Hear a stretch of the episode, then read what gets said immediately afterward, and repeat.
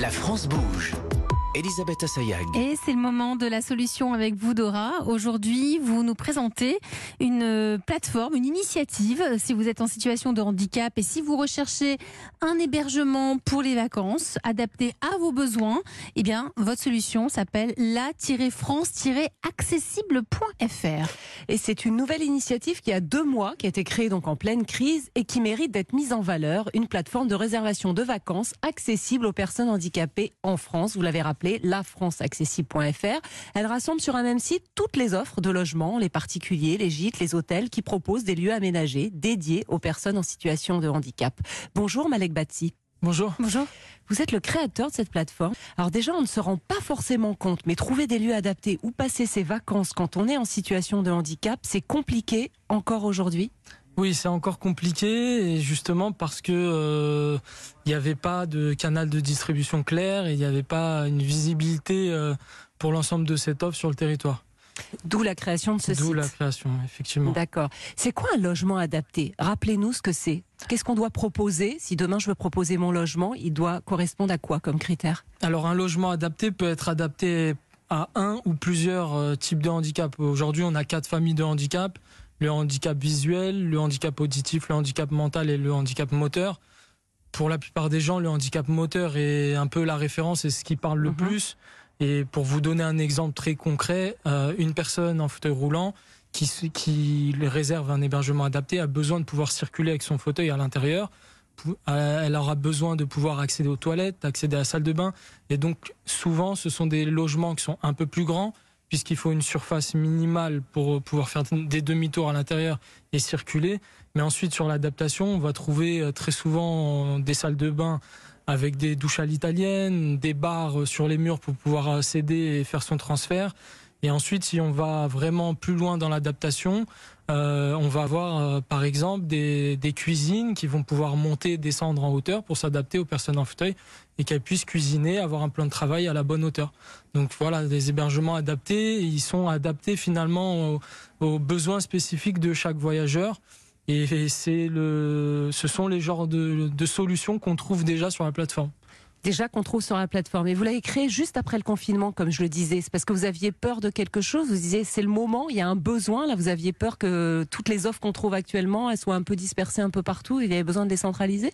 Alors, en fait, l'historique, c'est que j'ai dix ans d'expérience dans ce secteur, puisque je suis le fondateur de, d'une agence qui s'appelle Yoola. Yoola oui. Et donc, ça fait dix ans qu'on, qu'on organise des voyages à la fois en France, mais à l'étranger. Et euh, on connaît bien les problématiques du secteur. Avec le confinement, j'ai passé à peu près un mois euh, chez moi à tourner en rond. Et puis en fait, j'ai commencé à réfléchir et à me projeter sur la, le déconfinement. Et c'est là que je me suis dit, mais en fait, le déconfinement, euh, il va être euh, potentiellement au mois de juin. Euh, les Français, euh, habituellement sur le deuxième trimestre, réservent des vacances. Mmh. Euh, là, on va certainement leur dire, attention, vous allez partir en France uniquement. Donc potentiellement soixante-cinq millions de Français qui vont vouloir partir en France. Donc je me suis dit, la problématique va être la même que celle qu'on rencontrait sur les grands événements, avec des millions de gens qui voulaient aller au même endroit au même moment, et ceux qui étaient délaissés sur le, sur le côté, c'était les personnes handicapées. Donc j'ai parti, je suis parti de ce constat et je me suis dit, en fait, il faut que je crée une plateforme numérique qui permette de mettre en valeur ces offres pour que le public handicapé trouve facilement, et surtout que ces offres soient, ne soient pas louées par des personnes valides, mais en priorité par en des personnes. Pour qu'il y ait une priorité. Et, et ce sera pareil pour les prochaines vacances, pour les vacances de la Toussaint, les vacances de Noël, il faut que ça perdure, cette solution. Exactement. Que dit notre coach, Jean ? Bah, ce que, ce que Malik a pas dit, c'est que c'est une entreprise solidaire. Et donc, j'ai vu que vous reversiez un pour cent du financement, de votre chiffre d'affaires au financement d'une, d'une association qui lutte contre le handicap. Est-ce que vous pouvez nous en dire deux mots pour les auditeurs ? Oui, alors quand, quand j'ai eu cette idée, j'en ai discuté avec l'association Tourisme Handicap qui mmh. gère euh, la marque d'État et le label Tourisme Handicap. Donc euh, l'idée, je me suis dit, euh, il faut que je trouve un moyen de financer euh, l'accessibilité et l'amélioration de cette offre sur le territoire français. Donc j'ai proposé à l'association de reverser un pour cent du chiffre d'affaires euh, et à travers ce fonds que, nous, que l'on va créer, lancer un appel à projet annuel qui permettent aux hébergeurs de financer soit des travaux, soit des équipements, et finalement de contribuer nous aussi à l'amélioration de l'offre et, et que ce soit circulaire. Parce qu'idéalement, il faudrait que tout, euh, toutes les habitations puissent pouvoir accueillir des personnes en situation de handicap, idéalement. Dans un monde idéal. Mais on va y venir peut-être.